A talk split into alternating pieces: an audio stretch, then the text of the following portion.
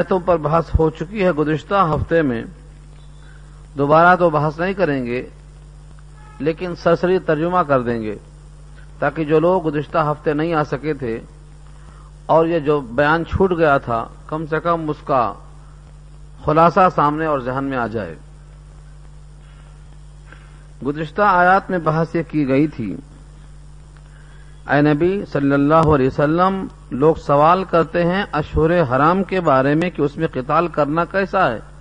آپ کہہ دیجیے کہ اس میں قتال بہت بڑی چیز ہے اور اللہ کے راستے سے روکنا اور اللہ کے ساتھ کفر کرنا اور مسجد حرام سے منع کرنا اور وہاں کے مکینوں کو نکالنا، یہ بہت بڑی بات ہے اللہ کے نزدیک اور فتنہ یعنی شرک زیادہ بڑا گناہ ہے قتل کرنے کے مقابلے میں۔ اور مسلسل وہ قتال تم سے کرتے ہی رہیں گے۔ یہاں تک کہ تم کو تمہارے دین سے پھیر دیں اگر ان کا بس چلے۔ اور جو تم میں سے مرتد ہو جائے گا اپنے دین سے اور مر جائے کافر ہو کر، تو اس کے اعمال پورے دنیا اور آخرت میں باطل ہو گئے۔ وہی لوگ جہنم والے ہیں، وہ ہمیشہ رہیں گے۔ بے شک جو ایمان لائے، جنہوں نے ہجرت کیا اور اللہ کے راستے میں مجاہدہ کیا وہی لوگ ہیں جو اللہ کی رحمت کے امیدوار ہیں، اللہ غفور الرحیم ہے۔ آپ سے لوگ پوچھتے ہیں، شراب اور جوئے کے بارے میں۔ کہہ دو، ان دونوں میں بڑا گناہ ہے، لوگوں کے واسطے نفع ہے۔ اور ان دونوں کا گناہ زیادہ بڑھا ہے ان کے نفع کے مقابلے میں۔ اور آپ سے سوال کرتے ہیں، کیا خرچ کریں؟ کہہ دو، جو زائد ہے وہ خرچ کریں۔ اسی طرح بیان کرتا ہے، اللہ تمہارے واسطے نشانیاں تاکہ تم تفکر کرو۔ دنیا میں بھی اور آخرت میں بھی۔ اور آپ سے پوچھتے ہیں یتیموں کے بارے میں، کہہ دو، ان کی اصلاح کرنا بہتر ہے۔ اور اگر تم ان کو اپنے ساتھ ملا لو، تمہارے بھائی ہیں۔ اللہ جانتا ہے تم میں سے مفسد کون ہے اور مسلح کون ہے۔ اگر اللہ چاہتا تو تم پر تنگی پیدا کر دیتا۔ بے شک اللہ غالب حکمت والا ہے۔ اور نکاح مت کرو مشرق عورتوں سے یہاں تک کہ وہ ایمان لے آئیں۔ اور بہترین مومنہ باندی تمہارے حق میں بہتر ہے شرک کرنے والی کے مقابلے میں، اگرچہ تم کو وہی مشرقہ پسند ہو۔ اور نہ نکاح کرو مشرق مردوں سے یہاں تک کہ وہ ایمان لائیں۔ ایمان والا غلام بہتر ہے شرک کرنے والے سے، اگرچہ تم کو وہی پسند ہو۔ وہی لوگ دعوت دیتے ہیں جہنم کی طرف، اور اللہ بلاتا ہے جنت اور مغفرت کی طرف اپنے حکم سے۔ اور بیان کرتا ہے لوگوں کے واسطے اپنی آیتیں تاکہ لوگ دھیان دیں۔ یہاں تک گزشتہ ہفتے میں بات ہو چکی ہے۔ اب یہاں سے مکمل ایک رکو میں علمی بہترین بحث آ رہی ہے۔ ایک تو ان عورتوں سے متعلق جو حالت حیض میں ہیں، کیونکہ یہود اور نصارہ نے اس میں افراد اور تفرید سے کام لیا تھا۔ دونوں الگ الگ رکھتے تھے۔ نصارہ کہتے تھے کہ ان کو گھروں سے الگ کر دو، باورچی خانے سے الگ کر دو، ان کے کپڑوں کو، برتنوں کو الگ کر دو، یہ ہمارے ساتھ رہ ہی نہیں سکتی۔ دوسری طرف یہ تھا کہ نہیں حالت حیض میں وہ سارے کام ہوں گے، جو پہلے ہوتے تھے، کچھ فرق ہی نہیں۔ یہ افراد اور تفرید کو ختم کر کے اسلام نے واضح حکم دے دیا ہے۔ اس رکو میں اسی کا اشارہ ہے۔ اس میں اور بھی بہت سے مسائل آ رہے ہیں طلاق کے بارے میں، پھر عدت کے بارے میں، پھر طلاق بائنا مغلزہ اور رجئی کے بارے میں۔ یہ ایسے مسائل ہیں کہ آج امت الجھی ہوئی ہے۔ لیکن دیانت داری کے ساتھ، ایمانداری کے ساتھ، اگر اپنی آخرت سامنے رکھ کر بات کی جائے تو بہت سادہ اور بہت آسان انداز اللہ نے اختیار کیا ہے۔ لیکن افسوس یہ ہے کہ ہم بٹ چکے ہیں۔ اور جو جس جماعت میں ہے، اس جماعت کی گیت گاتا ہے۔ اپنی آخرت فراموش ہو جاتی ہے۔ اپنی آخرت اور اپنی قبر کو سامنے رکھ کر اللہ کے کلام میں اللہ کی دی ہوئی صلاحیت کا صحیح استعمال ہو تو راہیں کھل جائیں، کوئی مشکل پیش نہ آئے۔ ویس الکان المحیض اور آپ سے لوگ سوال کرتے ہیں محیض کے بارے میں۔ محیض اس عورت کو کہتے ہیں جو حیض والی ہے۔ سوال کس انداز کا ہے؟ اس کو ظاہر نہیں کیا، بس یہ ہے کہ ان کے بارے میں سوال کرتے ہیں۔ سوال کی نوعیت اس واسطے بیان نہیں کی گئی کہ ہمیں اس سے کچھ سروکار نہیں ہے، اب ہمیں اس کا حکم بیان کرنا ہے۔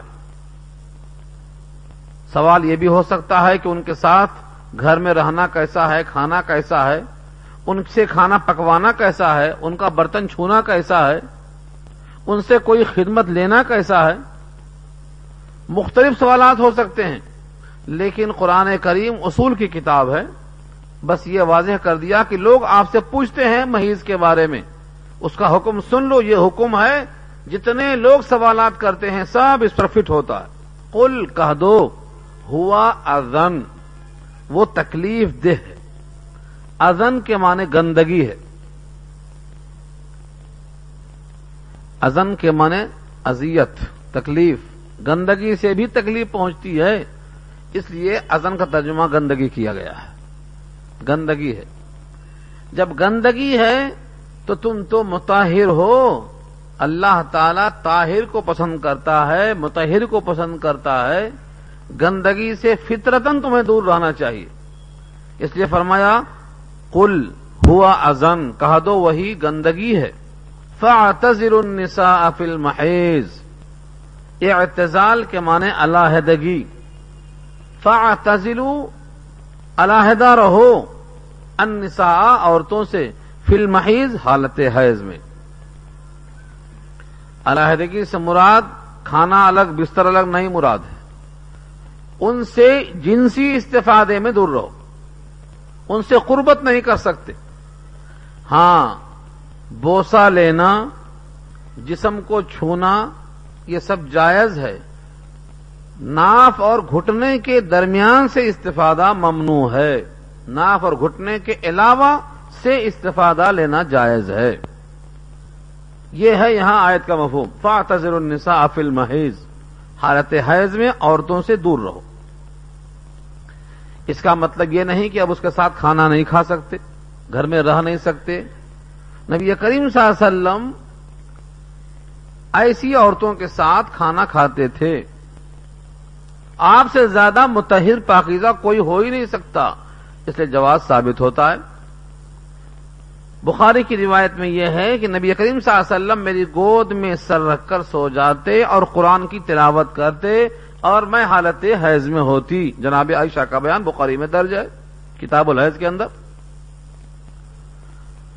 نبی کریم صلی اللہ علیہ وسلم حالت اعتکاف میں ہوتے اور اپنے سر کو میرے کمرے میں جھکا دیتے، میں آپ کے سر میں کنگھی کرتی، جبکہ آپ اعتکاف میں اور میں حالت حیض میں ہوتی۔ استفادہ جائز ہے۔ جو ممنوع ہے، وہ ہے جنسی قربت مابین رقبہ سرا سے رقبہ ناف اور گھٹنا کے درمیان سے استفادہ کرنا مباشرت فحشہ کرنا جائز نہیں ہے، یہ منع کر دیا ہے۔ اگر کوئی کرتا ہے تو سزا بھی بتا دی گئی ہے، صدقہ دینے کا حکم دیا گیا ہے۔ اب ظاہر یہ ہے کہ آپ کا تقوی اگر پختہ ہے تو غلطی نہیں ہوگی، اور غلطی ہو گئی ہے تو صدقہ دے کر تلافی کرنا لازم ہے۔ ولا تقربو ہن لفظ تقربو، قرابت اور قربت دونوں کے معنی میں استعمال ہوتا ہے۔ ولا تقربو ہن ان سے قربت مت کرو۔ ان سے قریب ہونے فرمایا۔ لا تقربو ہننا کا ترجمہ دونوں ہو سکتا ہے۔ جیسے قرآن نے کہا، لا تقرب السلات نماز کے قریب مت جاؤ۔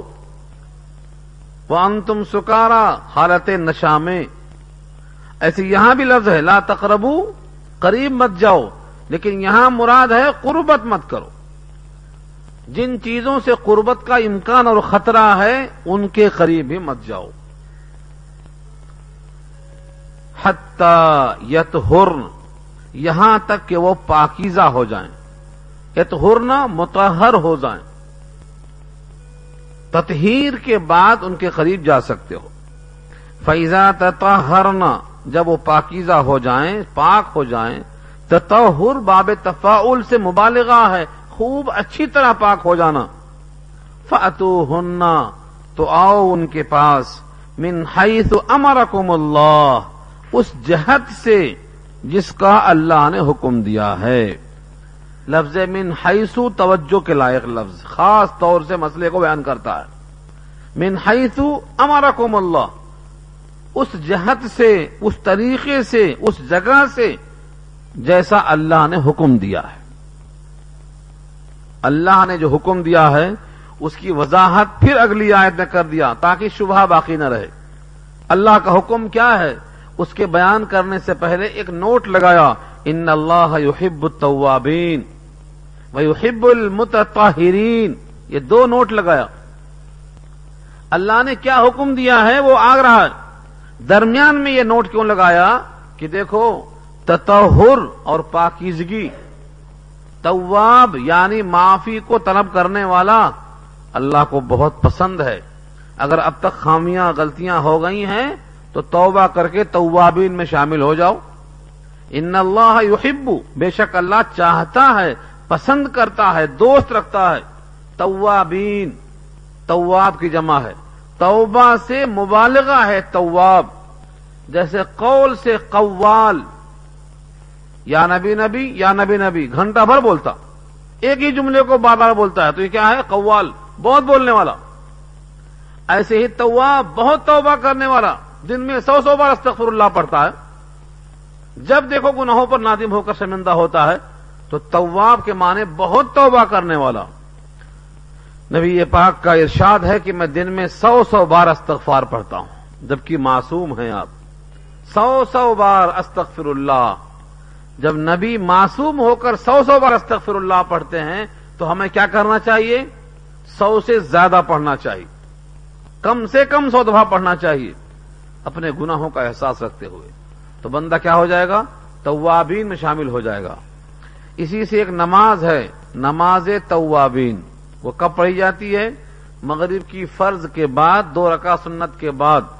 چھ رکعت نماز نفل پڑھنا، اس کا نام توابین ہے۔ اوابین اور توابین کیوں کہا جاتا ہے اس کو؟ کیونکہ یہ وقت کھانے کا ہے، بھوک لگی ہے۔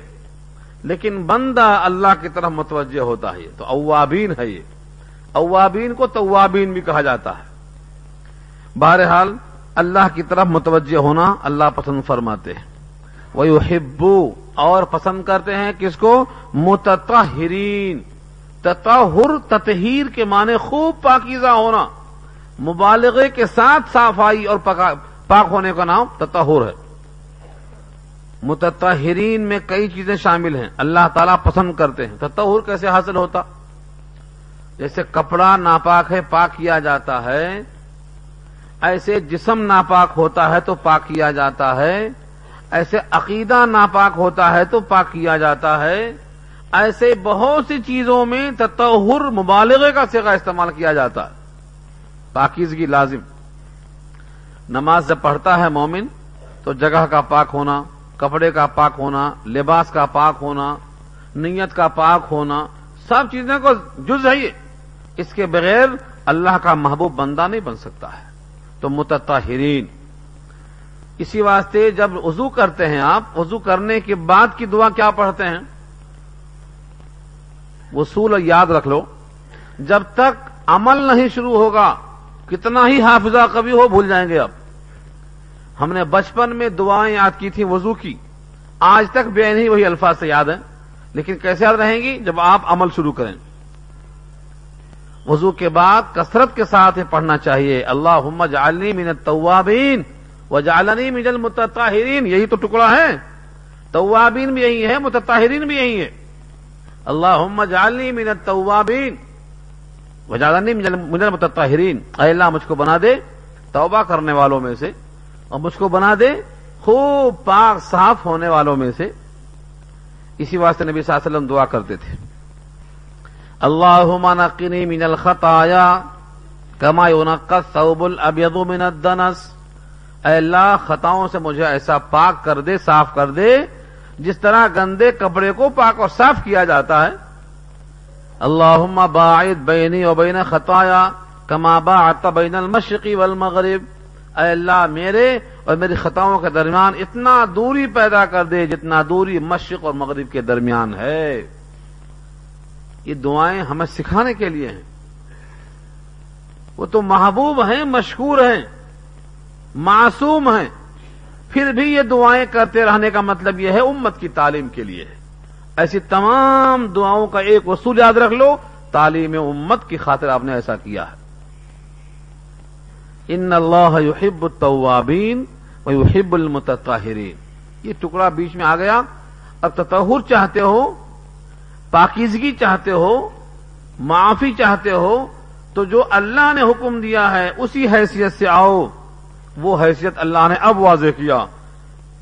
نساؤکم حرث لکم فاتو حرثکم انا شئتم وقدموا لانفسکم واتقوا اللہ واعلموا انکم ملاقوه وبشر المؤمنین۔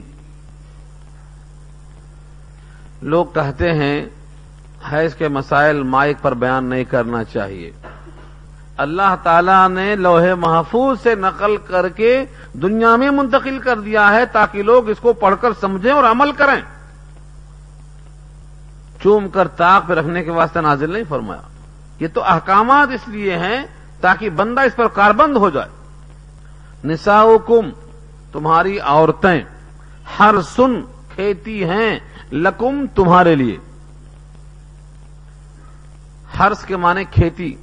جس زمین سے غلہ پیدا ہو اس کو ہرس کہتے یہ تشویح دیا اللہ نے کہ عورت کے پاس مباشرت کے لیے اس مقام سے پہنچنا ہے جس سے اولاد کے پیدا ہونے کی امید ہو۔ دوسرے مقام سے استفادہ اس واسطے جائز نہیں ہے کہ وہ ہرس نہیں ہے، مقام قزر اور گندگی ہے۔ لہذا اس سے استفادہ تم نہیں کر سکتے۔ یہ واضح فرمایا اللہ نے۔ فاتو ہر سکم آؤ اپنی کھیتیوں میں اناشی تم کہیں سے بھی چاہو۔ یہ کہاں کا؟ انا شی تم ایک لفظ کا جواب۔ ہے ہم بھی چاہتے ہیں کہ ہر بات نہ کہیں، لیکن بعض لفظ تقاضا کرتے ہیں، ورنہ خیانت ہو جائے گی، چھپانا، چھپانے کا جرم ثابت ہو جائے گا۔ یہ انا شیتم در حقیقت ایک سوال کا جواب ہے۔ یہودیوں کا عقیدہ یہ تھا کہ اگر کوئی صحبت کر رہا ہے سامنے کے بجائے پیچھے سے تو بچہ بھیگا اور احول پیدا ہوگا۔ یہ ان کا باطل عقیدہ رد کرنے کی خاطر اللہ نے فرمایا، انا شیتم، سمت سے کوئی سروکار نہیں، تم کسی بھی سمت سے آ سکتے ہو، لیکن مقام مقام ہرس ہونا چاہیے جہاں سے بچے کی پیدائش کی امید ہو۔ یہ فرما دیا۔ اور فرمایا، سب کچھ کائنات میں یہی نہیں ہے، یہی تم پڑھ کے رہ جاؤ۔ وہ قدمولی انفسکم اور بھیجو آگے اپنی ذات کے لیے۔ یعنی دنیا میں رہ جاؤ، الجھ کر نہیں ہونا چاہیے۔ آگے آخرت کے لیے، اپنی قبر کے لیے، اپنی محشر کے لیے، اللہ کے سامنے حاضری کے لیے۔ قدمو بھیجو آگے۔ لی اپنی ذات کے لیے۔ میں نے سنایا تھا قصہ آپ کو؟ دنیا میں لوگ جب کہیں جاتے ہیں تو پیشگی انتظام کرتے ہیں۔ کہتے ہیں بنگلور جانا ہے تو ٹکٹ پہلے بک کراؤ، سیٹ ملنا چاہیے۔ کھانے کے واسطے باورچی کا انتظام، کھانے پینے کا انتظام، سائے چھتری دھوپ کا انتظام، سب کر کے جائیں گے۔ کیوں؟ تاکہ وہاں پہنچ کر تکلیف نہ ہونے پائے۔ دنیا سے جانے والا مسافر قبر کی طرف جاتا ہے، اس کو بھی انتظام کرنے کا حکم دیا ہے اللہ نے۔ اور یہ آیت کئی مقام پر، کئی انداز سے آئی ہے۔ مثلا سورہ حشر میں پڑھا ہوگا آپ نے۔ یا منتق اللہ ولتنظر نفس ما قدمت لغد واتق اللہ اے لوگو، اللہ سے ڈرو اور چاہیے کہ کل کے واسطے ضرور کچھ نہ کچھ بھیجو۔ کل تم نے کیا کمایا تھا، اس کا سرا تمہیں کیا مل رہا ہے؟ یہاں بھی اسی انداز سے پیش کیا۔ وقدموا لانفسکم دنیا میں الجھ کے نہ رہ جاؤ، اپنے ذات کی خاطر بھیجو۔ آگے پھر کہا، واتقوا اللہ اللہ سے ڈرو۔ پورے قرآن کریم کا سروے کر لو۔ یہ لفظ وطق اللہ اللہ سے ڈرو، ان مقامات پر ملے گا کثرت کے ساتھ، جہاں سوائے اللہ کے خوف کے اور کوئی قانون آپ کی نگہبانی نہیں کر سکتا۔ آپ کی نگرانی کوئی قانون نہیں کر سکتا، وہاں پر رہتا وہ اللہ یعنی تم حالت حیض میں استفادہ کرتے ہو کہ نہیں؟ مقام حرس میں جاتے ہو یا مقام قزر میں جاتے ہو، اس کا نگہبان سوائے تقوا کی اور کیا ہو سکتا ہے؟ اس لیے کہا وہ اللہ اللہ سے ڈرو۔ کوئی نہیں دیکھتا ہے، لیکن وہ ذات جو تمہارے ساتھ ساتھ ہے، جو تمہاری شہ رخ سے قریب ہے، جو تمہارے دل کے وساوس سے، تمہاری آنکھوں کی خیانت سے واقف ہے۔ وہ جانتا ہے، جو تمہارے دل میں وسوسہ آتا ہے۔ وہ لقد خلقن السان و نالم ما تو وس وسو بھی نفسو ہم نے پیدا کیا ہے انسان کو اور ہم جانتے ہیں کہ اس کے دل میں کیا خیالات ابھر رہے ہیں۔ وہ ذات تمہارے سامنے ہے۔ اس لیے کہا وتق اللہ۔ وتق اللہ کہہ کر چھوڑنے دیا۔ کہا وہ اور اچھی طرح جان لو۔ ان کم ملاقو کہ بے شک تم اس سے ملاقات کرنے والے ہو۔ ملاقو ملاقات سے ہے یہ۔ اور ہو کی ضمیر میں دو امکان ہے۔ وتق اللہ عالم ان کم ملاقو جان لو کہ بے شک تم اللہ سے ملاقات کرنے والے ہو۔ ایک ترجمہ یہ ہے ملاقو کا۔ دوسری تشریح یہ ہو سکتی ہے ملاقوہ میں جو ہو کی ضمیر ہے، یہ لوٹے تمہارے اس چیز کی طرف جو تم نے آگے بھیجا ہے۔ جو کچھ تم یہاں سے بھیجو گے، اس بھیجے ہوئے سے تم ملاقات کرو گے۔ یعنی تمہارا اپنا عمل۔ جیسے کہا زلزال میں، فمن عمل مسقال ضرورتن خیر ذرہ برابر خیر کیا ہے تو اس کو دیکھے گا، اور ذرہ برابر شر کیا ہے تو اس کو دیکھے گا۔ اس سے ملاقات ہوگی۔ اور ایسا ہی کہا ہے سورہ انشقاق میں۔ یا انسان ان کا کادح الا رب کا کدہن فملاقی اے انسان، تو محنت کرنے والا ہے۔ محنت کرتے کرتے یہاں تک کہ اپنے رب کے پاس پہنچے گا اور اپنے محنت کیے ہوئے اعمال سے ملاقات کرے گا۔ تو فملاقی وہاں ہے۔ اس سے ملاقات یعنی اللہ سے، اس سے ملاقات یعنی اپنے بھیجے ہوئے اعمال سے۔ دونوں امکانات رکھا ہے مفسرین نے۔ یہاں بھی وہی گنجائش ہے۔ انکم ملاقو، بے شک تم اس سے ملاقات کرنے والے ہو یعنی اللہ سے ملاقات یا اپنے بھیجے ہوئے اعمال سے ملاقات۔ بھیجے ہوئے اعمال سے ملاقات کیسے ہوگی؟ جھوٹ بول دیا، ہوا میں تحریل ہو گیا۔ یہ جھوٹ سے ملاقات کیسے ہوگی؟ آپ نے سبحان اللہ کہا یہ فضا کے اندر بکھر گیا، ملاقات کیسے ہوگی؟ آپ نے تلاوت کیا یہ سارے الفاظ زبان سے نکل گئے، ہوا میں بکھر گئے، ملاقات کیسے ہوگی؟ لیکن اللہ نے کہا فمئی عمل مسخار ذرت خیر ذرہ برابر خیر ہے تو دیکھے گا۔ کیسے دیکھے گا؟ دو شکل ہے، اس کی نوٹ کرو دھیان میں۔ ایک شکل تو یہ ہے کہ اللہ تعالی سارے اعمال کو ایک شکل دے دیں گے۔ سارے اعمال کو۔ جیسے بخار ہے، بخار کو دیکھتا ہے ڈاکٹر، کیسے؟ بدن کے بخار کی حرارت کو ایک شکل دے دیتے ہیں میٹر کے اندر، یہاں تک آیا، دو سو، اتنا بخار آیا۔ ایک سو دو ہو گیا، ایک سو چار ہو گیا، یہ بخار کی ایک شکل دے دیا گیا۔ حدیث میں آتا ہے، نماز کو اللہ حسین عورت کی شکل دے دیں گے۔ حسین عورت کی شکل میں دے دیں گے۔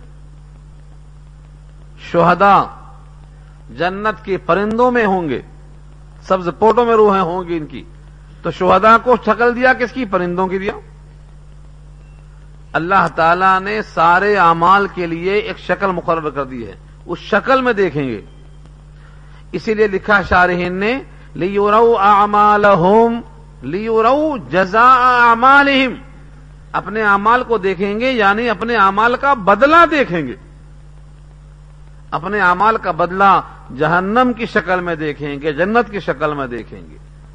جس طرح کہا گیا ہے، سانپ کی شکل ہوگی۔ کس کی؟ معلوم ہے؟ زکات نہ دینے والوں کے خزانے کی۔ جو مال کنز بنے گا زکات نہیں دیں گے، وہ کیا بنایا جائے گا؟ سانپ، گنجا سانپ۔ وہ ڈسے گا اور کہے گا آنا کنزو کا میں تیرا مال ہوں۔ تم نے جمع کیا تھا نا؟ فضوکو انفسکم۔ چکھو اس کا مذہب اور قرآن کریم کی تو آیت یہ ہے کہ سونے چاندی کو تختی بنا کر، تپا کر جہنم کی آگ میں اس کی پیشانی کو، پشت کو، کروڑ کو داغا جائے گا۔ یہ کیا ہے یہ؟ سونا چاندی کو شکل دیا گیا گرم تختی کی۔ ہاگا کنزکم۔ تمہارا خزانہ تو یہ ہے چکو تو جس طرح مختلف اعمال کی شکلیں بنیں گی، ایسے یہاں مراد ہے کہ تم نے کیا بھیجا ہے، اس کی ایک شکل بنے گی، تم اس کو دیکھو گے۔ مجھے یاد پڑتا ہے، کسی نے کہا کہ میں نے خواب میں ہور کو دیکھا ہے، لیکن وہ اندھی تھی۔ فرمایا ہور تمہاری اندھی اس واسطے کی تھی کہ تم نماز میں آنکھیں بند کر لیتے ہو۔ اگر نماز میں آنکھیں کھول کے پڑھو گے، تو اس ہور کی آنکھ کھل جائے گی۔ اتنا فرق پڑتا ہمارے اعمال سے جزا کا۔ ہم سمجھتے ہیں جیسی کیسی پڑھ لو۔ تسبیح پڑھو چاہے نہ پڑھو، برابر بیٹھو یا نہ بیٹھو۔ یاد رکھ لو، نماز نہیں ہوتی۔ اور نماز نہیں ہوگی تو گناہ کبیرہ ہوگا۔ ناراضگی اللہ کی ہوگی۔ نماز کے ارکان کا لحاظ کرتے ہو پڑھنا چاہیے۔ دھوکے میں مت آؤ کہ نماز کے بغیر کام چل جائے گا۔ نہیں چلنے والا۔ ہے اگر نماز معاف ہو سکتی تھی تو اللہ کے محبوب کو پہلے معافی ہوتی کہ آپ محبوب ہیں، نماز مت پڑھو۔ حضرت عائشہ کو معافی ہوتی کہ حضور کی بیوی ہیں، نماز مت پڑھو، آپ کو ضرورت نہیں پڑھنے کی۔ اے فاطمہ، تم نبی کی صاحبزادی ہیں، تم نماز مت پڑھو، تمہیں معافی ہے۔ ایسے ایسوں کو نماز کی معافی نہیں ہے تو ہمیں آپ کو معافی کیسے ہو سکتی ہے؟ سارے انبیاء تو لذت محسوس کرتے تھے نماز میں۔ خود حضور نے فرمایا کہ میری آنکھوں کی ٹھنڈک نماز میں کیوں؟ ملاقات ہے رب سے۔ اور رب سے ملاقات دو طرف بھی محبت ہے۔ جب دو محبوب ملتے ہیں تو محبت میں لذت پیدا ہوتی ہے۔ ہم تو بار سمجھتے ہیں نماز کو۔ اس لیے اپنا محاسبہ کرو۔ آگے اللہ خود فرماتے ہیں، جو لذت کے ساتھ اعمال کرتا ہے اس ایمان والے کو بشارت دے دو۔ وہ بشر المؤمنین بشارت دے دو ایمان والوں کو۔ جو اعمال کرتا ہے، اس نیت سے کہ مجھے اس کا سلا ملے گا۔ میں جو نماز پڑھ رہا ہوں، مجھے یہ نماز قیامت میں ملے گی۔ جو میں خیرات کر رہا ہوں، اس خیرات کا مجھے اجر اللہ کے ہاں ملے گا۔ یقین ہے؟ پھر سن لو۔ قرآن کریم کی ایک آیت میں نے پیش کیا تھا، وہ آیت دو مقام پر دو انداز سے آئی ہے۔ ایک اکیسواں پارا لقمان کے اندر آئی ہے اور ایک سورہ انبیاء سترواں پارا میں آئی ہے۔ دونوں طرح سے آئی ہے۔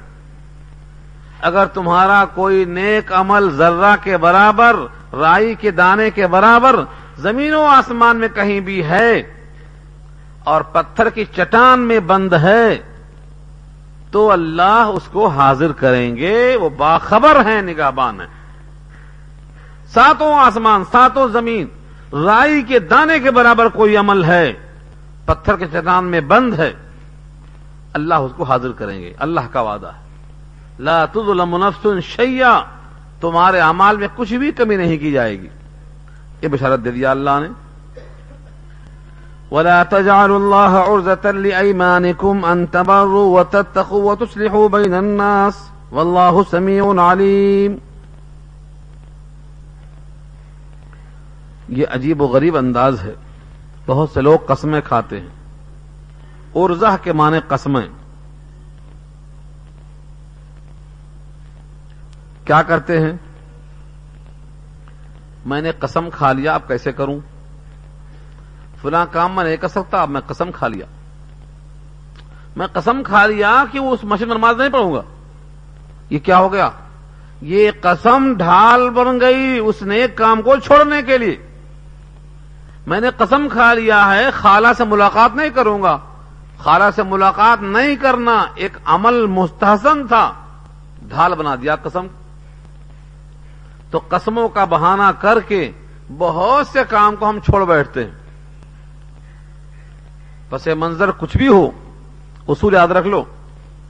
قسم اگر آپ نے کھا لیا، اس کے باوجود اس سے بہتر کام سامنے آیا، تو بہتر کام کرنا چاہیے، قسم کا کفارہ دینا چاہیے۔ نبی صلی اللہ علیہ وسلم کا معمول تھا، اگر قسم بھی آپ نے کھا لیا اور اس سے بہتر چیز سامنے آئی، تو آپ قسم توڑ کر بہتر چیز پر عمل کرتے، قسم کا کفارہ دے دیتے۔ اس کی مثال آپ کو سینکڑوں ملیں گی۔ کم سے کم یاد رکھنے کے واسطے سورہ تحریم کی پہلی آیت اٹھائیس ماہ پارا آپ نے شہد نہیں کھاؤں گا، قسم کھا لیا؟ اور یہ کہا کہ میں نے قسم کھایا ہے، اس کا ذکر نہ کرنا۔ کیونکہ جس کے پاس شہد کھایا ہے، اس کی دل چکنی ہوگی۔ لیکن اطلاع ہو گئی اور اوپر سے وہی آ گئی۔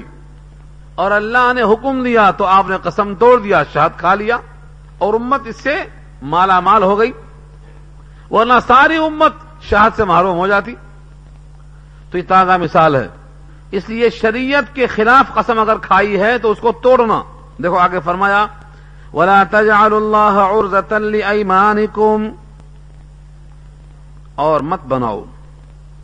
اللہ کو ڈھال۔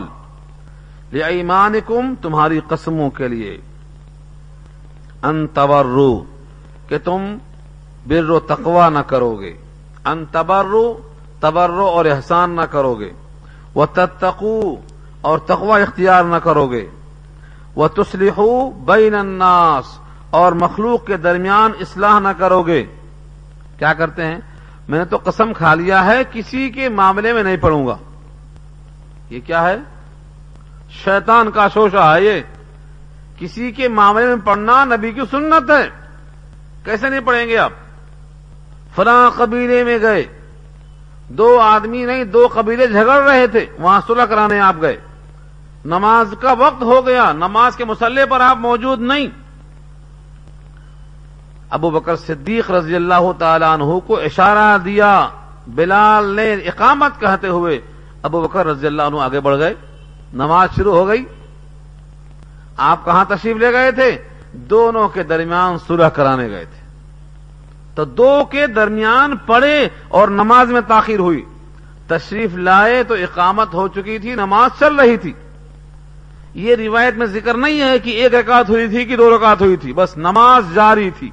لوگ کھڑے تھے۔ اتنے میں نبی صلی اللہ علیہ وسلم صفوں کو چیرتے ہوئے صفے اول کی طرف بڑھنے لگے۔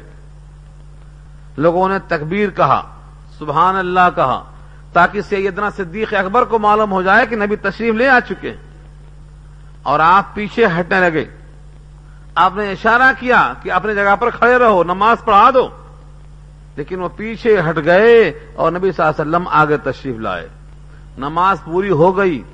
آپ نے پوچھا، ابو بکر، اشارہ کرنے کے باوجود تم کو کس نے روکا کہ تم ٹھہر جاتے بجائے پیچھے آنے کے؟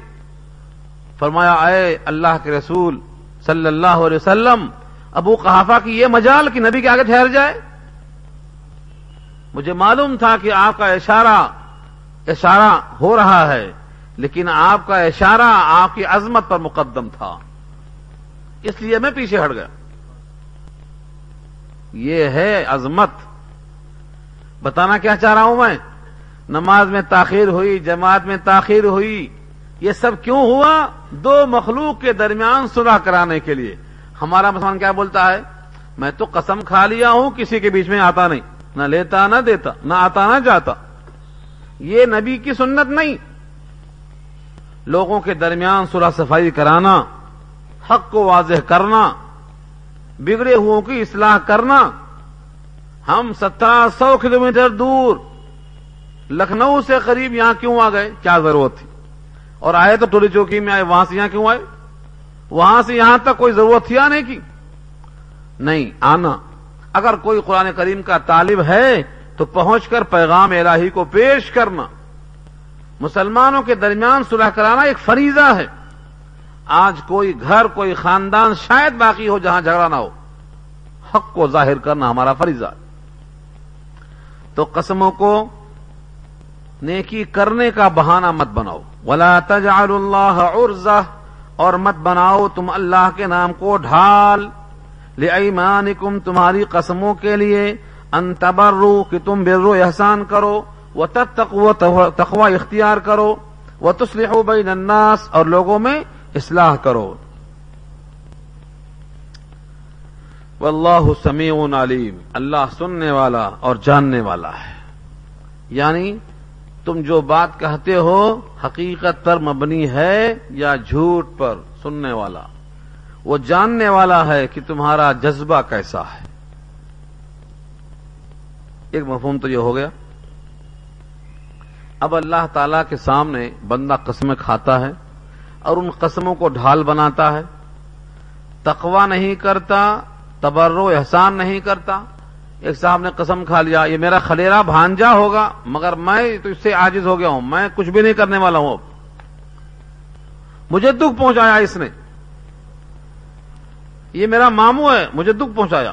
یہ میرا فلاں ہے مجھے ایسا کیا۔ میں نہیں کروں گا ان کے ساتھ۔ یہ کیا ہے؟ قسم کھا بیٹھتا۔ قسم کیا بن گئی؟ ڈھال۔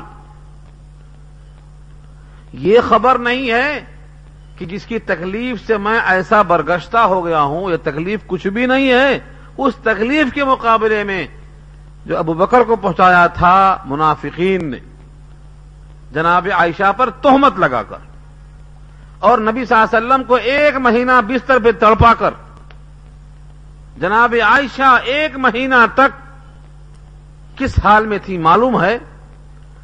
بخاری کی روایت میں بیان کرتی ہیں، انشاءاللہ اگر زندہ رہا سورہ نور پارا اٹھارہ تک بحث آئی تو وہاں وضاحت کروں گا مکمل۔ لیکن اتنا جملہ سنتے جاؤ، وہ فرماتی تھی، پورا ایک مہینہ میری آنکھوں میں نیند کا سرما نے لگایا۔ نیند کا سرما نے لگایا میری آنکھوں نے۔ پورا ایک مہینہ روتی رہی نبی کی فراق میں۔ یہ تہمت لگانے والے، نبی کو تکلیف دینے والے، نبی کی محبوبہ جنابی عائشہ کو جن کو پیار سے ہمیرا پکارتے تھے، ان کو رلانے والے سب سے زیادہ محسن اس امت پر انبیاء کے بعد نام ہے ابو بکر صدیقر ان کی بیٹی پر الزام لگا کر نبی کے ساتھی کو تکلیف دینے والے۔ انہوں نے بھی قسم کھا لیا تھا۔ جنہوں نے عائشہ پر تہمت لگائی ہے، ان کے ساتھ میں کوئی نیکی نہیں کروں گا، کوئی سلوک نہیں کروں گا، خیرات نہیں کروں گا۔ ان کا ماہانہ وظیفہ بند کر دوں گا، قسم کھا لیا تھا۔ لیکن اللہ کو ان کی بھی قسم پسند نہیں آئی۔ کہا، مخلوق پر قسم کھا کر تبرو روک دینا، یہ مجھے منظور نہیں۔ ولا جا تری الفضل منکم مساط اول قربا ول مساکین یہ آیت پڑھیں گے آپ سورہ نور پر اٹھارہ کے اندر۔ قسمیں نہ کھائیں وہ لوگ جو اہل سروت ہیں۔ یہ قسمیں رکاوٹ نہ بننے پائیں۔ کیا تم کو پسند نہیں کہ تم کو اللہ معاف کر دے؟ اللہ تو یغفر اللہ لکم؟ ابو بکر رو پڑے، کہا، بلا ہاں کیوں نہیں؟ مجھے یہ بات پسند ہے کہ اللہ میری مغفرت فرما دے۔ لہذا ان مجرمین کو نہ صرف معاف کیا، ان کے ماہانہ وظیفے کو ڈبل کر دیا۔ کہا، جب اللہ اس میں خوش ہے تو بندے کی کیا حیثیت؟ یہ ہونا چاہیے۔ خالہ نے غلطی کیا، ماموں نے غلطی کیا، بھانجا نے غلطی کیا، یہ سارے انسانوں کی غلطیاں کمزور۔ خدا کا حکم حاوی۔ خدا کا حکم ہمارے لیے مقدم۔ جیسا اللہ کا قانون ہے، اس کو ہم مانیں گے، اپنے انا کو ہم قربان کریں گے۔ یہ نبی کا طریقہ ہے، صحابہ کی عظمت کا حال ہے۔ یہ پیغام دیا یہاں پر۔ اب قسمیں بہت سی قسموں کی ہیں۔ قسم ایک قسم کی نہیں ہوتی۔ یہاں سے اس کا بیان شروع ہوا۔ اب لا يواخذكم الله باللغو في ايمانكم ولكن يواخذكم بما كسبت قلوبكم. والله غفور حليم. قسموں کی بحث انشاءاللہ ساتویں پارے میں آئے گی، مگر یہاں جتنی آئی ہے اتنا میں عرض کیے دیتا ہوں۔ ایک ہوتا ہے یمین لغو، جھوٹی قسم۔ اس پر گناہ تو ہے لیکن مواخذہ نہیں ہے یعنی کفارہ دینا واجب نہیں ہے۔ اور ایک یمین وہ ہے جو منعقد ہو جاتی ہے، قسم پڑ جاتی ہے۔ پہلی یمین کا نام یمین لغو ہے، جھوٹی قسم۔ مثال کے طور پر، صبح صبح کوئی پوچھتا ہے، تم ناشتہ کر لیے؟ بولتا، ناشتہ نہیں کیا۔ حالانکہ کر لیا ہے، مگر نہیں کیا ہوں، بولا۔ تمہارے جیب میں دو روپے ہیں، نہیں ہے بول حالانکہ جیب میں ہے۔ گزرے ہوئے کام پر جھوٹی خبر دینا یمین لغو ہے، یقیناً جھوٹ ہے، لیکن یہ قسم منعقد نہیں ہوگی، اس پر کفارہ لازم نہیں ہوگا، گناہگار ہوگا۔ اور ایک وہ قسم ہے جو آئندہ کے واسطے کھائی جائے، میں اس مسجد میں نہیں آؤں گا۔ میں خالہ کے گھر نہیں جاؤں گا۔ قسم اللہ کی میں اس کی شکل نہیں دیکھوں گا۔ آئندہ کے واسطے جو قسم کھا رہا ہے، ان فیوچر پلان ڈال رہا ہے۔ یہ قسم اس کے دل کے ارادوں سے پختہ عزم کے ساتھ ہوئی ہے۔ اب اس کے خلاف کرے گا تو وہ قسم پڑ جائے گی، قسم کا کفارہ دینا پڑے گا، ورنہ گناہگار ہوگا۔ اس کا نام کیا ہے؟ یمین منعقدہ، پڑ جاتی۔ بعض لوگ قسمیں خوب کھا لیتے۔ بعد میں ڈکارتے، بولتے، کیا کرنا آپ؟ کیسے کرنا؟ مسئلے کا حل کیا ہے؟ مل صاحب فری میں مل جاؤ۔ مل صاحب فری میں مل جاؤ۔ اور وہ مل صاحب مل جاؤ جو مرضی کے موافق بول سکو، تب تک پوچھتے رہے گا بےچارا وہ۔ ایک کے پاس، دو کے پاس، تین کے پاس، چار کے پاس، جب تک مرضی موافق نہ مل جائے فتوا تب تک پوچھتا رہے گا۔ خواہش، نکل آئے گی میں کشی کی بھی ہلت کوئی مل گیا اگر ہمیں یار وائز۔ نہ چھوڑے گا زیور، گھروں میں نہ زر تو یہی ہے اگر حسن گفتار وائز۔ نکل آئے گی میں کشی کی بھی ہلت۔ یہی ہے اگر حسن گفتار وائز۔ علامہ حاجی نے کہا، تلاش کرتے ہو۔ عمدہ ڈاکٹر تلاش کرتے ہو۔ دنیا کے ہر لائن میں بہترین چیز تلاش کرتے ہو۔ ایسے شریعت کے معاملے میں متقی پرہیزگار، قرآن کریم کے ماہر کو تلاش کرنا تمہارا فرضہ بنتا ہے۔ چھٹی نہیں مل جائے گی ایسا بول دینے سے۔ تلاش کرنا۔ لوگ چاہتے ہیں کہ چھٹی مل جائے۔ ایک صاحب نے قسم کھا لیا۔ بیوی سے کہا، تجھ پر طلاق ہے، اگر تو چاند سے زیادہ خوبصورت نہیں ہے۔ اب ساری کائنات جانتی ہے، چاند بڑا حسین ہوتا ہے، بیوی پریشان۔ چاند سے بڑھ کے خوبصورت تو ہو نہیں سکتی، لہذا طلاق پڑ گئی، اب رونا شروع۔ ان سے پوچھا، ان سے پوچھا، اب تو گئی بیوی ہاتھ سے۔ سب مولوی کا فتوا بیوی گئی ہاتھ سے۔ تو چاند سے زیادہ خوبصورت اگر نہیں ہے، تو تجھ پر طلاق۔ اب کیا کریں؟ یہ کتاب میں لکھا ہے، میں فرضی نہیں سناتا۔ کتاب میں لکھا ہے یہ، سورہ و تین کی تفسیر میں مفتی شفیع صاحب نے لکھا ہے۔ امام اعظم ابو حنیفہ رحمت اللہ علیہ کے پاس واقعہ گیا۔ حضرت نے کہا، طلاق نہیں پڑی، بچ گئی۔ کہا، کیسے بچ گئی؟ کہا، اللہ نے کہا ہے، دنیا کی تمام مخلوق میں سب سے زیادہ احسن انسان کو میں نے بنایا ہے۔ سب سے زیادہ حسین نہیں کہا، احسن کہا۔ لقد خلقنا الانسان فی احسن تقویم۔ اور لفظ احسن اس میں تفضیل ہے۔ حسن کے مقابلے میں احسن۔ یہ ڈگری کون سی ہے؟ سپرلیٹو ڈگری ہے یہ۔ سپرلیٹو سب سے بہترین سانچے میں۔ تو چاند کی کیا حیثیت ہے میری بیوی بی کے سامنے؟ چلی۔ طلاق نہیں پڑی۔ تو ابو حنیفہ تو ہر جگہ نہیں ملنے والے ہیں آپ کو۔ مسئلہ بگڑ جاتا۔ تو اس لیے قسمیں سوچ سمجھ سے کھایا کرو۔ قسمیں کھانا کوئی کمال نہیں ہے۔ قسموں سے گریز کیا کرو۔ اللہ نے یہاں فرمایا، لا یواخذکم اللہ۔ اللہ تمہارا مواخذہ نہیں کرے گا۔ بل لغوی لغو کے معنی جھوٹی۔ لغو معنی بے حیثیت۔ فی ایمانکم، تمہاری قسموں میں۔ ایمان نہیں ہے یہ یہ ایمان ہے۔ ایمان کے معنی یقین۔ اور ایمان کے معنی قسمیں، فرق ہے۔ اس لیے بولتا ہوں قرآن صحیح پڑھا کرو۔ ایمان اور ایمان میں کتنا فرق ہے؟ لفٹ اور لیفٹ میں کتنا فرق ہے؟ اتنے فرق ہے۔ لفٹ اور لیفٹ جو فرق ہے لفٹ اور لیفٹ میں، وہی فرق ہے یہاں ایمان اور ایمان میں۔ ایمان کے معنی یقین اور ایمان کے معنی قسمیں۔ فرق ہو گیا۔ اس لیے قرآن کریم کو جو تو مت صحیح صحیح پڑھو۔ ایسا پڑھتے ایسا پڑھتے لگتا ہے کہ ہمارا غلام ہے وہ۔ یہ تو کلام اللہ کا ہے، اس کی عظمت کا احساس رکھو۔ زبان سے جو نکالتے ہو، حروف سے ہی نکالو۔ اللہ سن رہا ہے کہ میرے سامنے میرے کلام کا تیا پانچا ہو رہا ہے۔ ایک شاعر کے سامنے اس کے کلام کو ذرا غلط پڑھ دو، دیکھو برف پختہ ہو جاتا۔ اللہ کے سامنے قبلہ رو دستہ بستہ کھڑے ہو کر ایسا پڑھتے ہیں کہ ایک حرف سمجھ میں نہیں آتا کیا پڑھ رہے ہیں۔ آدھا منہ میں، آدھا پیٹ میں۔ قرآن کریم کو صحیح پڑھنے کا حکم اس سے دیا گیا ہے۔ جب ایمان ایمان میں اتنا فرق ہو جا رہا ہے، تو جو حافظ لپیٹتے، گھسیٹتے ہیں، وہ کیا سمجھ میں آتا، کیا پڑھتے وہ؟ وہ کتنی غلطیاں کرتے ہوں گے ایسی؟ کتنے مقامات ہیں کہ اگر وہاں پیش کو زبر پڑھ دیا تو کفر ہو گیا اور زبر کو پیش پڑھنا عام ہو گیا ہے۔ یہ میری ذاتی رائے نہیں ہے، میں ابھی مثالیں پیش کروں گا آپ کے سامنے۔ وہ عزیب تلا ابراہیم ابو اور جب آزمائش میں ڈالا ابراہیم کو، اس کے رب نے۔ رب نے آزمائش میں ڈالا ابراہیم کو۔ ابراہیم آبجیکٹ ہوا رب ہو سبجیکٹ ہوا۔ اگر کوئی حافظ پڑھ دے وہ ادب تلا ابراہیم رب کیا ہو جائے گا؟ ابراہیم نے رب کو آزمائش میں ڈال دیا۔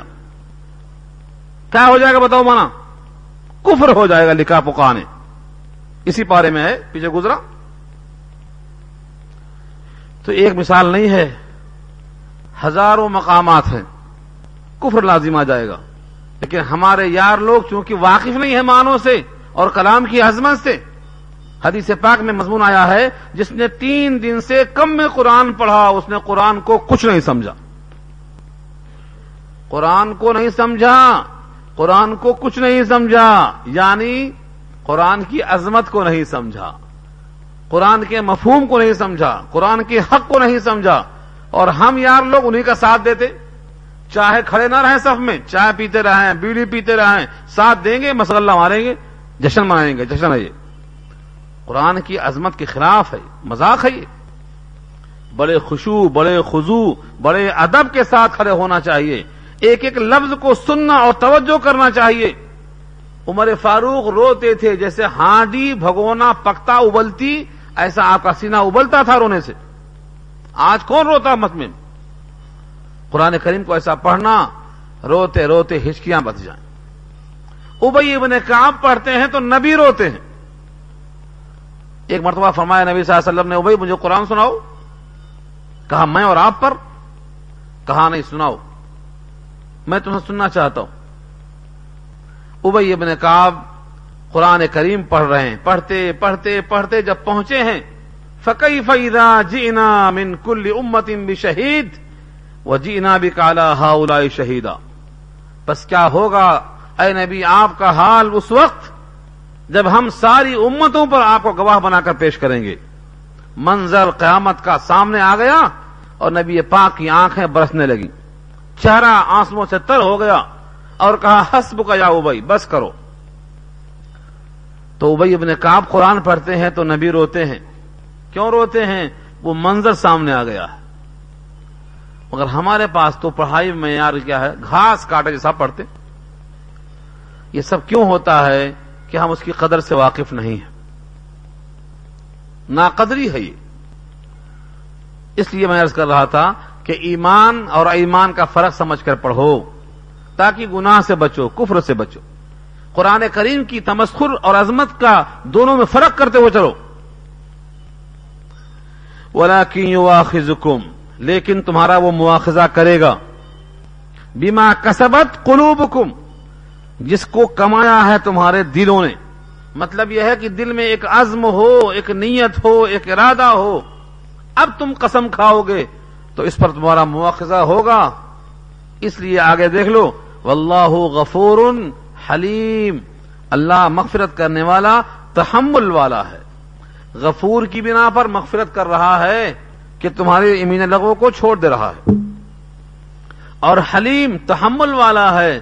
کہ تمہارے دلوں کے حال سے اچھی طرح سے واقف ہے، صرف اسی پر مواخذہ کرے گا۔ اور تحمل اتنا ہے کہ ابھی مواخذہ نہیں کرتا ہے، مہلت دیتا ہے، کفارہ ادا کرنے کا موقع دیتا ہے۔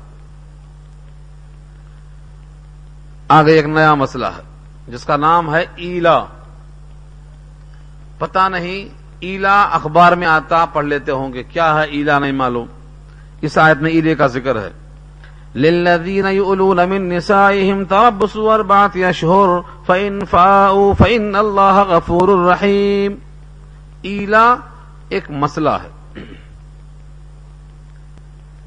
ایلا کہتے ہیں، کوئی شوہر قسم کھا لے کہ میں اپنی بیوی کے پاس چار مہینے تک نہیں جاؤں گا۔ قسم کھا لے۔ چونکہ قسم کا بیان چل رہا تھا، اس کی ایک مثال پیش کر دیا۔ کوئی شوہر قسم کھا لے کہ میں اپنی بیوی کے پاس چار مہینے تک نہیں جاؤں گا۔ قسم کھا لیا۔ اس قسم کا نام کیا ہے؟ ایلا۔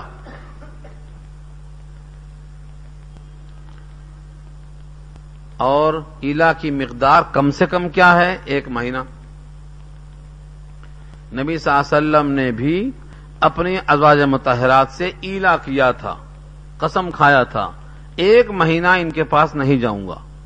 وہ کیوں قسم کھایا تھا؟ تفصیلی بحث دیکھنا ہے تو سورہ احزاب تک انتظار کرو۔ قسم کھا لیا۔ گھر کے اوپر ایک بالا خانہ بنایا گیا تھا، جس کا نام غرفہ ہے۔ آپ اسی حصے میں تھے۔ لوگوں نے شور کیا کہ نبی صلی اللہ علیہ وسلم نے بیویوں کو طلاق دے دیا۔ حضرت عمر رضی اللہ تعالیٰ کی صاحبزادی جناب حفصہ نبی کے نکاح میں آئے۔ اسی واسطے ان کو فکر ہوئی اور بھاگے بھاگے آئے حفصہ کے پاس۔ دیکھا تو حفصہ رو رہی ہیں۔ کہا، تم کو پہلے سمجھایا تھا کہ تم دبان درازی مت کرنا، نبی کا ادب و احترام کرنا۔ مجھے خطرہ تھا انہی باتوں کا جو ہوا۔ کیا طلاق ہو گئی؟ فرمایا، مجھے نہیں معلوم۔ آپ سیدھا گئے نبی صلی اللہ علیہ وسلم کی جناب میں۔ یہ روایت بخاری کی پڑھ رہا ہوں میں اردو میں۔ جو کچھ بول رہا ہوں یہ بخاری کی روایت اردو میں بول رہا ہوں، سمجھ لو۔ کھٹکا مارا، دستک دیا۔ بلال کھڑے ہیں۔ کہا، بولو، عمر آنا چاہتے ہیں۔ جناب بلال نے پیغام پہنچایا، لیکن خاموشی رہی۔ واپس آ گئے جناب عمر۔ پھر تھوڑی دیر میں گئے، پھر کھٹکا مارا۔ وہی پیغام پہنچایا، پھر خاموشی رہی۔ تیسری بار اندر بلایا گیا۔ اندر تشریف لے گئے۔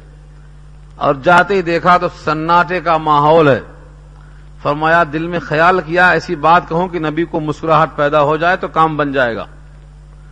پہنچتے ہی کہا کہ اللہ کے حبیب صلی اللہ علیہ وسلم، جب تک ہم مکے میں تھے، عورتوں پر غالب تھے، اور جب مدینے میں آ گئے تو عورتیں ہم پر غالب ہو گئیں۔ آب و ہوا کا فرق دیکھو۔ مکے کی ہوا کلکدار ہے، وہاں کا مرد آج بھی کلکدار ہوتا ہے مدینے کے مقابلے میں۔ مدینے کا آدمی نرم ہوتا ہے، وہاں کی فضا لطیف ہوتی ہے، اور مکے میں آدمی کڑکدار ہوتا، جلالی کیفیت تاری ہوتی ہے۔ آج بھی حاجی اس کو محسوس کرتا ہے۔ یہ سن کر نبی صلی اللہ علیہ وسلم مسکرائے اور ہنس پڑے، جناب نے پورا قصہ سنا لیا۔ آپ نے کہا، میں طلاق نہیں دیا ہوں۔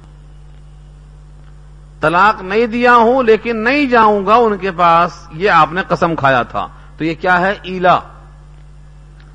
اب تاریخ ہوئی انتیس، اتر گئے نیچے۔ کسی بیوی نے کہا کہ آپ نے قسم کھایا تھا۔ آلئی شہرن، ایک مہینہ کا ایلا کیا تھا۔ اور انتیس تاریخ نیچے اتر گئے آپ۔ آپ نے کہا کبھی کبھی مہینہ انتیس کا ہوتا ہے۔ کبھی کبھی مہینہ انتیس کا ہوتا ہے۔ یہ لچک ہے اس کے اندر۔ اس لیے میں آیا۔ ایسے بہت سے مواقع آئے ہیں۔ تو یہ ایلا کیا ہے؟ اگر ایک مہینے کے اندر آ گئے تو طلاق نہیں پڑی۔ لیکن اگر چار مہینہ گزر گئے تو یہی ایلا طلاق بن جاتا۔ یہ عرض کرنا چاہ رہا ہوں۔ دیکھو آگے۔ للذین یؤلون من نسائہم، جو لوگ قسم کھا بیٹھتے ہیں اپنی بیویوں کے پاس جانے سے تربسو اربات اشہر، ان کے لیے چار مہینے تک کی مہلت ہے۔ چار مہینے تک گنجائش ہے۔ فنفاؤ اگر وہ لوگ وفا کریں یعنی قسم کو توڑ کر عورت کی طرف رجوع کر لیں فن اللہ غفور الرحیم تو اللہ مغفرت کرنے والا، معافی والا۔ اور اگر یہ قسم نہ توڑیں، اپنے قسم پر اڑے رہیں، تو چار مہینہ گزرنے کے بعد یہی ایلا ان کے حق میں طلاق بن جائے گا۔ وہ ان الطلاق اور اگر انہوں نے بالکل ہی عزم کر لیا ہے، پختہ عزم کر دیا ہے، چھوڑ دینے کا ارادہ کر دیا ہے فن اللہ سمیع علیم تو اللہ سننے والا اور جاننے والا ہے، ان کے اس عمل سے طلاق پڑ جاتی ہے۔ اب بات تھی قسم کی۔ قسم سے ایلا نکلا، ایلا سے طلاق کا حکم ثابت ہوا۔ اب طلاق کی قسموں کا حکم شروع ہو جا رہا ہے یہیں سے، اسی انداز پر۔ اگر کسی عورت کو طلاق دے دی گئی، والمطلقات متعلقہ کی جمع متعلقات وہ عورت جس کو طلاق دے دی گئی۔ تلقہ تلقہ کے معنی کسی کی لگام چھوڑ دینا، جاؤ۔ کسی کی لگام چھوڑ دینا۔ آپ کو یاد ہوگا، آٹھ ہجری میں مکہ فتح ہوا، سارے مجرم سامنے ہیں۔ چاہے تو نبی ان کی گردنیں مار دیں چاہے تو معاف کر دیں تو کیا کہا آپ نے؟ ازہبو فان تم متلقا ازہبو فان تم متلقا جاؤ، تم سب آزاد ہو۔ تم پر کوئی مواخذہ نہیں ہے۔ تو تلقا کے معنی آزاد شدہ۔ تو متعلقہ مانے وہ عورت جس کی لگام شوہر کے ہاتھ میں تھی، اس نے پھینک دیا منہ پہ، لے جاؤ۔ جہاں جانا وہاں چلے جاؤ۔ تو متعلقہ کے جمع متعلقات یہ طرف بسنا انتظار کریں۔ بھی انفسی اپنے ذات کے ساتھ۔ سلاست قرو سراسا مانے تین، اور قرو میں اختلاف ہے۔ نوٹ کر لو اس کو۔ قرو امام شافعی فرماتے ہیں قرو کہتے ہیں توہر کو۔ امام اعظم کہتے ہیں قرو کہتے ہیں حیض کو۔ یہ علمی بحث ہے۔ میں یہاں چھیڑا تو لوگ کہیں گے بھائی یہ تو عجیب سبق پڑھا رہے ہیں۔ کتاب ہے، درس ہو رہا ہے، سبق ہو رہا ہے۔ یہاں ہمارے امام کی جو راہ ہے، میں واضح کر دیتا ہوں، وہ سمجھ میں آ جاتی ہے آپ کو۔ قرو کے معنی حیض۔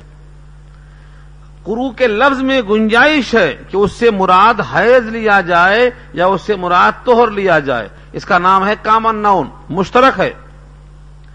جب کامن ناؤن میں دونوں گنجائش ہوتی ہے تو یہ مشترک لفظ ہے، اس میں دونوں گنجائش ہے۔ گرامر کے لحاظ دونوں گنجائش ہے۔ تھوڑا سا وہ دقیق ہے۔ سراستا تین، یہ مونس ہے تا کی وجہ سے۔ اور قرو ان یہ مذکر ہے۔ اور حالت حیض پر اس کا اطلاق ہوتا ہے۔ تین حیض تک انتظار کریں۔ تین حیض گزر گیا۔ عورت متعلقہ ہو گئی۔ یہ تین حیض کب انتظار کریں گی؟ جب شوہر نے ایک طلاق دیا ہو، ایک طلاق دیا ہو، تو تین حیض کے بعد خود بخود اس پر طلاق پڑ جاتی، طلاق دینے کی ضرورت نہیں۔ ایک طلاق سے تین حیض انتظار کرتے رہے، شوہر نے رجوع نہیں کیا، تو خود بخود طلاق پڑ جاتی۔ اگر دو طلاق دیا تھا تو بائنا ہو جاتی۔ بائنا کے معنی بغیر دوبارہ نکاح کیے اس کو لوٹا نہیں سکتا، اس کو بائنا بولتے۔ اور ایک طلاق کا فائدہ کیا تھا؟ ایک حیض کے بعد، دو حیض کے بعد، تین حیض ختم ہونے سے پہلے پہلے کبھی بھی اگر رجوع کر لے تو بلا نکاح پڑھائے پھر سے نکاح درست ہو جاتا۔ نکاح پڑھانے کی ضرورت نہیں تھی۔ اسی واسطے سنت یہ ہے کہ طلاق کی نوبت آئے تو ایک طلاق دینا چاہیے۔ تین حیض کے بعد خود ہی متعلقہ ہو جائے گی۔ تو آپ کو ابھی دو طلاق دینے کا حق باقی رہے گا۔ اگر دوبارہ اس سے نکاح ہوا تو بھی۔ اور یہاں پہلے ہی فائرنگ تین کر دیا۔ تو دوبارہ نہ اس سے نکاح ہو سکتا، نہ اس سے کچھ فائدہ ہو سکتا۔ جو شکار ایک گولی سے مر جائے، تین مارنے سے حاصل کیا ہے؟ دو گولیاں ضائع۔ اور کیا فائدہ؟ جو آدمی شکر سے مر جاتا اسے زہر دینے کا ضرورت ایک ہی شکر میں جب مر سکتا، تو ایک طلاق سے تین حید گزرنے کے بعد وہ بائنا ہو جاتی۔ دو کی ضرورت نہیں تھی، تین کی ضرورت نہیں تھی۔ لیکن ہمارے پاس لوگ جلالی ہوتے، غصے میں برداشت نہیں کر پاتے، آپے سے باہر ہو جاتے۔ کیا کرنا، کیا نہیں کرنا۔ ظفر آدمی نے اس کو جانیو۔ یعنی وہ آدمی جس کو غصے میں اپنی خبر نہ ہو کہ میں کیا بولتا ہوں، تیش میں خوف خدا نہ رہا اور عیش میں، نہ عیش میں یاد رہا، نہ خوف میں یاد رہا، تو جوش میں طلاق تین دے دیا۔ نکالا چاقو، چل پڑے نتیجہ کیا ہوگا؟ انجام کیا ہوگا؟ سوچے بغیر۔ حدیث میں آتا ہے، سوچ کر سب سے بڑا بہادر وہ شخص ہے جو اپنے غصے اور نفس پر قابو پا جائے۔ نفس پر اور غصے پر قابو پا جائے۔ وہ پہلوان ہے۔ سب سے بڑا پہلوان وہ ہے جو غصے پر قابو پا جائے۔ ایک صاحب آ کے بولے، مولوی صاحب، میں نے طلاق غصے میں دی تھی، پڑ گئی۔ ہونا بول کے نہیں دیا تھا میں، غصے میں دیا تھا۔ حالانکہ طلاق ہمیشہ غصے ہی میں ہوتی ہے۔ میں نے آج تک کبھی سنا نہیں کہ طلاق محبت میں پڑ گئی۔ محبت طلاق کون دیتا؟ ہر طلاق غصے ہی میں پڑتی ہے۔ تو سوال تو محمل ہے یہ۔ طلاق غصے میں ہو یا خوشی میں ہو، وہ تو طلاق ہے، وہ تو پڑ جائے گی۔ تین چیزیں ہیں۔ حدیث کے الفاظ نوٹ کرو۔ جد ہننا جدن و حضل ہننا جدن۔ اطلاق و نکاح و تین چیزیں ہیں۔ چاہے مذاق میں کہو، دل لگی میں کہو، خوشی میں کہو، غصے میں کہو، کسی حال میں کہو، یہ تین پڑ جاتی ہیں۔ اس میں سے ایک طلاق ہے، ایک اتاق ہے اور ایک نکاح ہے۔ طلاق تو سمجھتے ہوں گے آپ، ماحول پورا بھرا پڑا ہے۔ اور نکاح بھی سمجھتے ہوں گے۔ ایک بیچ میں آیا تھا اتاق وہ مشکل ہے آپ کے لیے، کیونکہ یہاں نہیں ہوتا ہو۔ غلام سے کہنا کہ تو آزاد ہو گیا، یہ اتاق ہے۔ نہ اب غلام ہے، نہ ہم غلام کے بولنے کے لائق ہیں۔ اب ہم خود غلام ہو گئے۔ سارا جہان غلام ہو گیا۔ آپ کیا بولیں گے غلام سے؟ ساری قوم غلام ہو گئی۔ یہود کے پنجے میں آ گئی ساری قوم۔ ذاتی مفاد کی وجہ سے ہم بک گئے، بٹ گئے، تقسیم ہو گئے۔ عہدوں کا لالچ، نوکری کا لالچ، کرسی کا لالچ، ملکوں کی حکومت کا لالچ، دے کے ہم کو تقسیم کر دیا گیا ہے۔ ہم یہود کے پنجے میں شکار بن چکے ہیں۔ اس لیے ہم اتاق نہیں جانتے۔ ہم سے کہا جاتا ہے اتاق تم کو مل جائے گی آزادی، تم ہمارے ہو جاؤ۔ لکڑی کا دستہ اگر نہ ہو تو کلاڑی سے درخت نہیں کٹتا۔ درخت کاٹنے کے لیے کلاڑی میں لکڑی کا دستہ ہونا پڑتا۔ چاہے وہ افغانستان ہو، چاہے وہ عراق ہو، چاہے وہ چچنیا ہو، کسی بھی مقام پر دشمن براہ راست ہم پر غالب نہیں آ سکا ہے، نہ آ سکے گا۔ ہم کو آگے رکھا جاتا ہے۔ یہ ساری قوم بزدل پیچھے سے دھکے مارتی ہے۔ آگے تم چلو، آگے تم چلو۔ ان کو معلوم ہے، لوہے کو لوہا کاٹتا تو ہماری قوم پوری غصے میں، جذبات میں، ذاتی مفاد میں بٹ چکی ہے اور بٹ چکی ہے۔ تو طلاق دینا بھی ہے تو ایک دینا چاہیے۔ سوچنے کا موقع ملتا، رجوع کا موقع ملتا۔ پچھتا رہے ہیں تو کسی کے پاس جانے کی حاجت نہیں۔ خالی جا کے اس کو بوسا لے لو رجوع ہو جاتا۔ رجوع ہو جاتا، گواہوں کی بھی ضرورت نہیں پڑتی۔ ایک طلاق دینے کے بعد تین مہینے کے اندر اندر پچھتاوا ہوا، اپنے بات سے میں رجوع کرتا ہوں، بول دو بوسا لے لو، اس سے کہا دو، میں تم سے رجوع ہو گیا، ختم قصہ۔ بی بی بحال، نکاح کی حاجت نہیں۔ لیکن اگر آپ نے دو دے دیا، تین دے دیا، یا ایک دے کر سوتے رہے تین مہینہ تک، تو اب بائنا ہو گئی۔ اب پھر سے نکاح پڑھنا پڑے گا۔ اللہ فرماتے ہیں ولا يحل لهن ان يكتمن ما خلق الله في ارحامهن اور حلال نہیں ہے ان عورتوں کے لیے کہ وہ چھپائیں جو اللہ نے پیدا کیا ان کے رحموں میں۔ یہ ٹکڑا بیچ میں کیوں آیا؟ علت بیان کرنے کو ریزن تین حیض تک کیوں کرنا انتظار؟ تین حیض میں معلوم ہو جائے گا کہ اس کے رحم میں بچہ ہے کہ نہیں ہے۔ کیونکہ جب رحم مصروف ہوتا ہے بچے کے ساتھ تو حیض نہیں آتا۔ حیض نہ آنا دلیل ہے کہ پیٹ میں بچہ ہے۔ اس لیے واضح کر دیا۔ عورتیں نہ چھپائیں اس چیز کو جو اللہ نے پیدا کیا ہے ان کے رحموں میں۔ ان کننا یؤمن باللہ۔ اگر وہ ایمان رکھتی ہیں اللہ پر۔ وہ یوم الآخر اور آخرت کے دن پر۔ وہ بولت ہن احق و برد ہن فیدارک ان ارادو اصلاح ایک سوال کا جواب ہے۔ جو میں نے ابھی عرض کیا، ایک طلاق کے بعد شوہر رجوع کر سکتا ہے، یہ خود اللہ فرماتے ہیں۔ وہ بولت اور ان کے شوہر، بعول جمع ہے بالن کی۔ بال کہتے ہیں شوہر کو۔ وہ بولت اور ان کے شوہر، احق، اس پہ تفصیل ہے یہ بھی۔ احق، حق سے احق، سب سے زیادہ۔ حق رکھتا ہے برد ان عورتوں کو لوٹا لینے کا۔ فی ذالکا اس مدت میں۔ فی ذالکا کے معنی ان تین مہینوں کے اندر اندر۔ ان ارادو، اگر وہ ارادہ کریں اصلاح حال کے سنوارنے کا، اصلاح کرنے کا، درست کر لینے کا۔ اب یہاں سے ایک اعتراض پیدا ہوتا ہے۔ شوہر کو رجوع کرنے کا حق ہے، بیوی کو رجوع کرنے کا حق کیوں نہیں ہے؟ یہ سوال ہے۔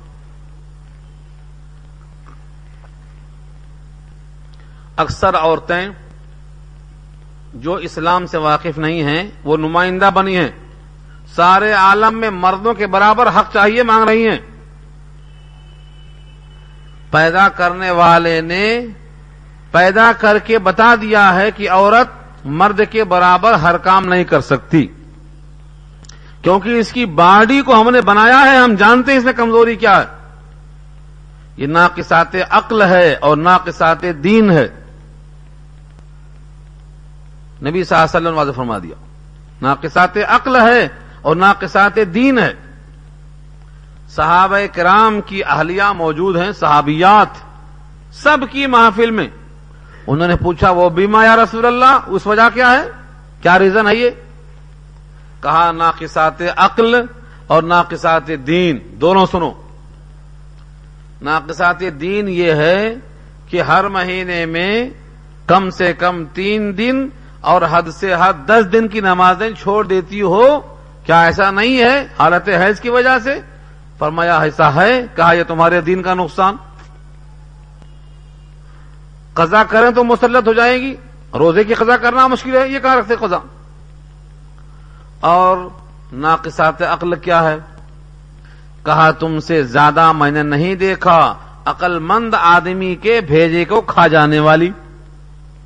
کیا ایسا نہیں ہے ایک شوہر تمہارے ساتھ زندگی بھر محنت کرتا ہے، پسینہ گار کے کمائی لاتا ہے، بول سہ کے، ملازمت کر کے، دھوپ برداشت کر کے، دنیا کی تمام دھاپوش کر کے کہیں نہ کہیں سے لاتا ہے، کھلاتا ہے، پلاتا ہے۔ ایک دن ذرا کوتا ہو گئی تو کیا کہے گی؟ جب سے تمہارے ساتھ رہی، کبھی بھی مجھے آج تک سکون نہیں ملا۔ زندگی بھر کی تمام وفاداریوں کو مٹی میں ملا دیا۔ کیا ایسا نہیں ہے؟ یہ دو وجہ ہیں۔ اسی لیے اللہ نے قرآن میں کہا، اسی سورہ بقرہ میں انشاءاللہ اللہ آخری رکو آئے گا۔ ایک مرد کی گواہی برابر ہے دو عورتوں کی گواہی کے۔ اسی واسطے کہا۔ اگر ایک عورت بھول گئی تو دوسری یاد دلاتی ہاں ہاں ایسا کہا تھا انہوں نے۔ نسیان غالب ہے ان کے اوپر۔ نسیان کے غلبے کی وجہ کیا ہے؟ وہیں عرض کریں گے انشاءاللہ اس کو۔ تو یہ فرمایا کہ عورت مردوں کے برابر نہیں ہو سکتی۔ اگر کوئی مر جائے، ترکہ تقسیم ہوتا ہے، تو دو عورتوں کو جتنا ملتا ہے، اتنا ایک مرد کو ملتا ہے۔ یہ بھی اللہ کا فیصلہ ہے۔ ہم جب بچپن پڑھتے تھے دیوبند میں، ایک صاحب آئے، کہا، میاں، اسلام کا قانون صحیح نہیں ہے۔ ایک کافر تھا، مگر دوستی تھی، انگریزی پڑھاتا تھا، استاد تھا، ٹیچر۔ کہا، دیکھو، عورت کمزور ہے اس کو یہ کہرا حصہ، اور مرد مضبوط ہے اس کو دوہرا حصہ۔ تو غلط قانون ہے۔ اس وقت ہم پڑھتے تھے، قرآن کریم سے واقف نہیں تھے، سیکھ رہے تھے۔ عام آدمی سے سوال کیا جائے تو یہ کہے گا، واقعی عورت کمزور ہے، دوہرا حصہ ملنا چاہیے، اور مرد مضبوط ہے، اسے کم ملنا چاہیے۔ نیچرل گفتگو ہے یہ۔ ایسا سوال یہودی سکھا رہے ہیں۔ لیکن حقیقی جواب کیا ہے؟ اللہ نے بنایا ہے، اللہ کو خوب معلوم ہے۔ سچا ریزن یہ ہے کہ عورت کے ذمہ کس کا خرچہ ہے؟ خود اس کی ذات کا خرچہ اس پر نہیں ہے، شوہر کے ذمہ ہے۔ اس کا کھانا، پینا، نان، نفقہ جس کو بولتے، نان، نفقہ اور سکنا شوہر کے ذمہ ہے۔ اس کو چونی کافی ہے۔ ایک بٹے آٹھ کافی ہے، اولاد ہے تو۔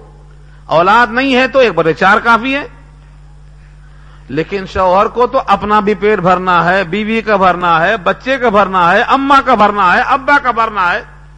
سب کی دیکھ بھال کرنا اس کی ذمہ واجب ہے۔ چندہ مانگنے والے بھی کہاں جاتے بیوی کے پاس؟ اسی سے مانگتے۔ تعمیر مسجد کی ذمہ ہے۔ تو بڑے کام اس کے ذمہ ہیں۔ اس لیے اس کو آدھا بھی بس نہیں ہوتا بیچارے کو۔ پریشان رہتا یہ۔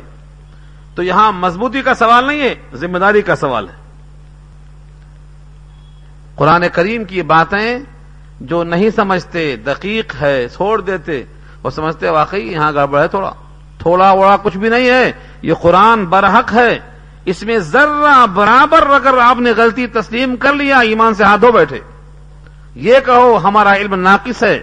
ہم کو نہیں معلوم، ہم پڑھیں گے، بڑوں سے پوچھیں گے، علماء کی صحبت میں جائیں گے۔ چوبیس گھنٹے میں سے ایک گھنٹہ دینے کی طاقت نکالو۔ ہفتے بھر میں سے ایک گھنٹہ دینے کو یہ حالت ہے اتنی بڑی آبادی میں۔ کھچا کر بھر جانا تھا مسجد۔ لیکن ہم تنہا آتے، نہ دوستوں کو لاتے، نہ بیوی بچوں کو لاتے۔ ہاں اگر بجائے یہ بیان کے ولیمے کی دعوت ہوتی یہاں تو۔ او ہو یلغار یورش کی طرح گھس جاتے۔ تو قرآن کریم کا حق سمجھو، سمجھنے کی صحیح کرو۔ اللہ نے حوازے کر دیا ہے۔ وَلَهُنَّ مِثْرُ الَّذِي عَلَيْهِنَّ بِالْمَعْرُوفِ۔ اور ان کے لیے اسی کی طرح حق ہے۔ وَلَهُنَّ مِثْرُ الَّذِي عَلَيْهِنَّ بِالْمَعْرُوفِ۔ عورتوں پر جس طرح ذمہ داری ہے، اسی طرح عورتوں کے لیے حق بھی ہے۔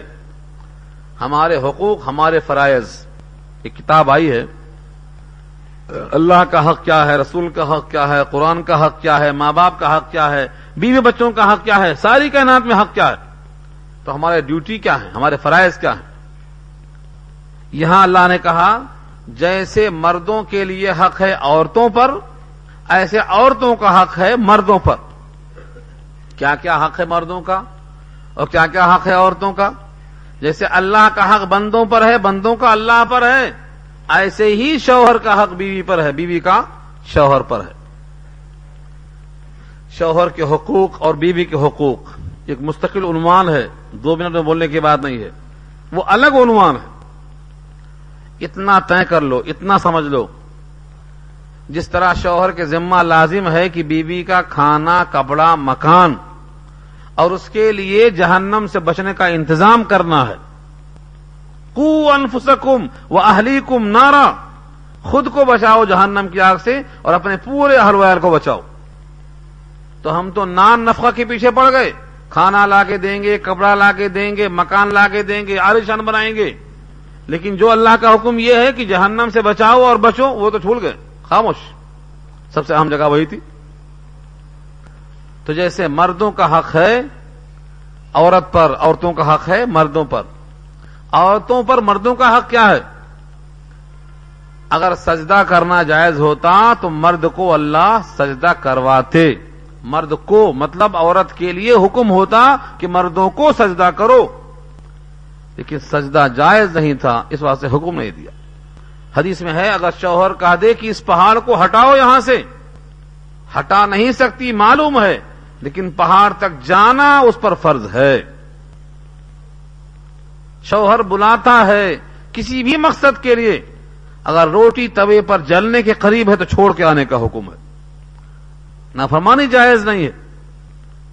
اللہ کے بعد اس کا حکم سننا ضروری ہے۔ یہ حکم فرمایا۔ ہاں آگے اللہ نے کہا دیا ولی رجال ہن درجاتن اور مردوں کے لیے عورتوں پر ایک درجہ ہے۔ یہ درجہ کون سا ہے؟ قوامیت کا درجہ ہے۔ الرجال قوامون علی النساء۔ مرد حاکم ہے عورتوں پر۔ ایک گھر میں دو حاکم نہیں بن سکتے۔ عورت کیا ہے؟ مشیر ہے۔ شوہر کیا ہے؟ وزیر ہے۔ اس کو وزیر کا درجہ، اس کو مشیر کا درجہ ہے۔ تو عورت مشورہ دے سکتی ہے۔ لیکن حکم کس کا نافذ ہوگا؟ شوہر کا۔ یہ کہا وزیر رجال علیہن درجہ ایک درجہ فوقیت ہے۔ اگر دونوں میں کشمکش ہو جائے تو شوہر کا حکم مقدم ہوگا۔ واللہ عزیز الحکیم اللہ غالب حکمت والا ہے۔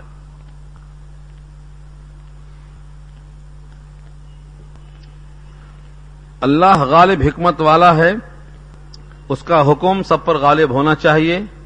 اور وہ حکیم ہے۔ اس کا حکم حکمت سے خالی نہیں ہے۔